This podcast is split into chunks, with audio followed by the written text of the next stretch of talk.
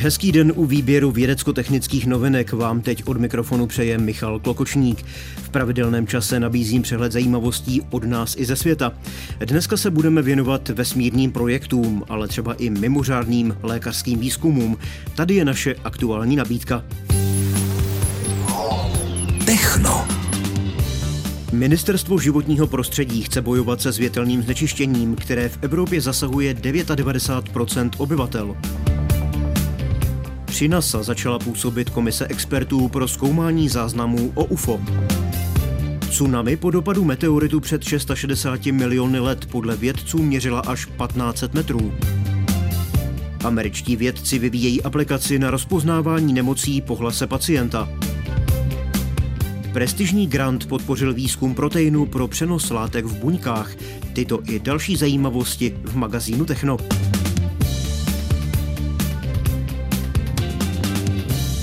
Ministerstvo životního prostředí chce bojovat se světelným znečištěním, což si stanovilo za jednu z priorit pro české předsednictví v Radě Evropské unie. Za 25 let se zvýšilo světelné znečištění v Evropě o polovinu a zasahuje 99% obyvatel. Podle ředitele Mezinárodní asociace pro tmavé oblohy Ruskina Hartliho se z energetického hlediska odhaduje, že se ročně kvůli světelnému znečištění zbytečně utratí energie za 10 bilionů eur, tedy asi 245 bilionů korun. Snižování spotřeby světla tak může vést i k úsporám v současné energetické krizi, a to v důsledku ruské invaze na Ukrajině.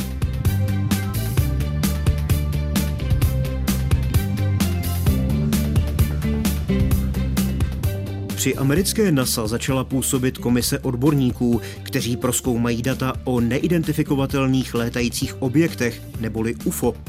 Komise bude analyzovat záznamy pořízené lidmi a subjekty z civilního a soukromého sektoru. Obdobnou komisi zřídilo i americké ministerstvo obrany. Jeho experti se budou zabývat vojenskými záznamy. Odborná komise NASA se bude zabývat výlučně daty a informacemi, jež nepodléhají utajení. Podle NASA není možné bez přístupu k rozsáhlému množství dat výskyt UFO potvrdit nebo vysvětlit z vědeckého hlediska. Zjištění podle úřadu mohou být důležitá pro zvýšení bezpečnosti leteckého provozu.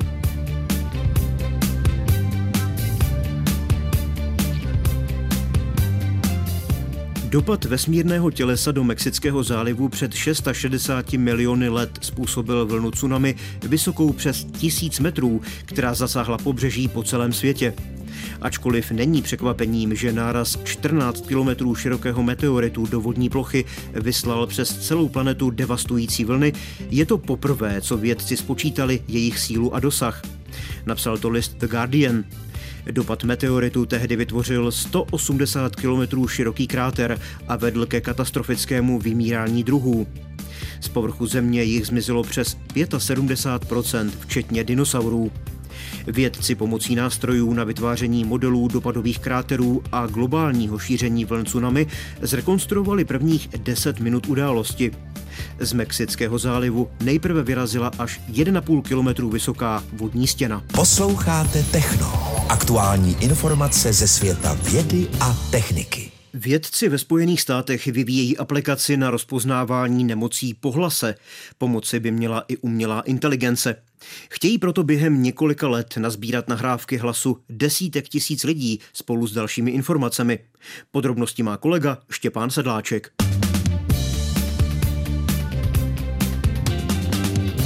Tým amerických lékařů věří, že podobně jako se dnes pozná nemoc ze vzorku krve nebo moči, by v budoucnu mohli pomáhat vzorky hlasu. V případě lidského hlasu jde o zvuk, který vychází z vibrujících hlasivek, ale také o způsob řeči. Artikulace závisí na takzvaných rezonátorech, jako je ústní anebo nosní dutina a také na tom, jak dýcháme. Vysvětluje v rozhovoru pro americký veřejnoprávní rozhlas NPR laryngoložka Jael Bencuanová s tím, že čistě podle hlasu a způsobu řeči jde poznat širokou paletu zdravotních problémů. První skupinou jsou neurologické nemoci, jako je Alzheimerova anebo Parkinsonova choroba či ALS. Pak jde o poruchy hlasu jako rakovina hrtanu. Dále jsou to poruchy nálad. Víme, že například deprese se projevují změnou hlasu. Čtvrtou skupinou jsou lidé s respiračními onemocněními a pátou kategorii tvoří pediatrické poruchy, jako je autismus anebo vývojové vady řeči. Uvádí lékařka, která vede Health Voice Center na Floridské univerzitě a dodává, že například lidé trpící Parkinsonovou chorobou mývají v důsledku nemoci níže položený hlas, mluví pomaleji a monotónněji. Vědci teď plánují nazbírat na 30 tisíc nahrávek různých hlasů spolu s klinickými a genetickými informacemi. Databáze by pak s pomocí umělé inteligence měla pomoct s určením diagnózy. Že by taková aplikace mohla v budoucnu zdravotníkům asistovat při rozpoznání prvních příznaků, se domnívá i Petra Kalitová, která působí co by foniatr na Orel klinice fakultní nemocnice v Motole. Třeba těch neurologických pacientů všimnout si prvních nějakých drobných znaků toho, že třeba v té řeči se začíná projevovat neurologická patologie, to je určitě přínosné. Pořád si nedovedu představit, že by to fungovalo bez korelace klinického nálezu, který vám zhodnotí nějaký odborník na tu danou problematiku. Z toho jednotlivého příznaku my nejsme schopni vyvodit nic. Na výzkumu se podílejí také bioetici a databázy by měly rádi hotovou do čtyř let. Vědecko-technické novinky na vlnách Českého rozhlasu Hradec Králové. Jiří Malík z Teplic nad Metují stojí za projektem Model živá krajina. Jde o ambiciozní plán, jak adaptovat celé Česko na klimatickou změnu, a to pomocí moderních technologií. Svůj plán nedávno prezentoval i na evropském zasedání v Praze. S týmem sledoval několik let pomocí nejnovějších aplikací působení klimatu. O jaké technologie jde a co je cílem tohoto unikátního vědeckého projektu, pro magazín Techno se ptal kolega Karel Sladký.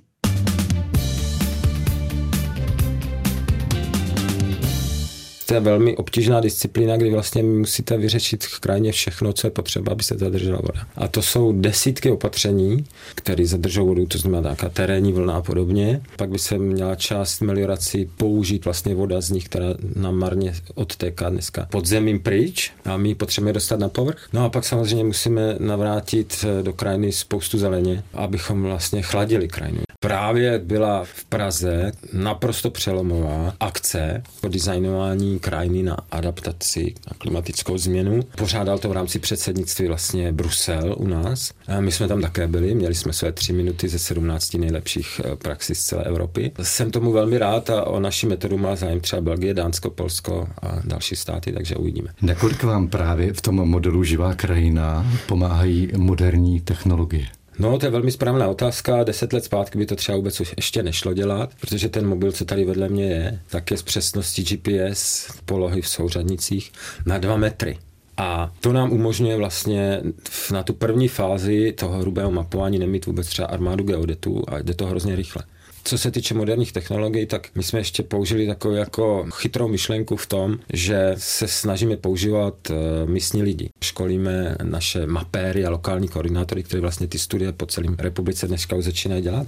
Taky už máme 200, ale chceme udělat celou Evropu. Takže moderní technologie nám pomáhají i v tom, že samozřejmě to zpracováme na počítačích, bez internetu by to nešlo a zároveň máme v úmyslu udělat světové unikátní věc a sice konturovanou krajinu pomocí počítače. A díky teda Státnímu fondu pro životní prostředí a Ministerstvu životního prostředí, který vlastně nám dalo přes 13 milionů korun našemu týmu, který vzniknul ad hoc na tuhle věc, eh, Živá voda, ČVUT, Praha, Ostravská univerzita, Pavská univerzita a x dalších ještě věců, tak vlastně pracujeme na algoritmu, který navrhne vlastně tu konturaci tak, aby byla optimální. Vy už ji pak dostanete, kdybyste byl náš lokální koordinátor, do mobilu a už jenom velmi rychle jenom pohnete těma prvkama, které už tam budou přednastavený. My to musíme udělat co nejrychleji, tu změnu krajiny. Kdyby to mělo být realizováno? Po celé České republice, tam, kde jednotlivé prvky, které mohou vlastně zadržovat vodu, uhlík v krajině a zlepšovat biodiverzitu, nejsou, tam je doplníme. Samozřejmě, každá krajina je jiná, ale náš model je univerzální a může se použít kdekoliv na světě. Techno. Magazín o vědě a technice. Funkci proteinu tubulin, který je důležitý pro přenos látek uvnitř buněk, bude zkoumat tým Zdeňka Lánského z Biotechnologického ústavu Akademie věd. Projekt může přispět k objasnění příčin neurodegenerativních onemocnění. Podpořil ho prestižní grant Evropské výzkumné rady částkou 270 milionů korun. Vědci z Česka budou na šestiletém projektu spolupracovat s francouzskými a americkými výzkumníky. Podle expertů je po svém vzniku protein tubulin v buňce různě chemicky modifikován. Tyto modifikace ovlivňují řadu buněčných pochodů, včetně vnitrobuněčného transportu, který je nezbytný třeba pro funkci nervových buněk. V podpořeném projektu bude lánského tým zkoumat, jak změny tubulinu řídí tyto procesy a jak se mění v průběhu života organismu.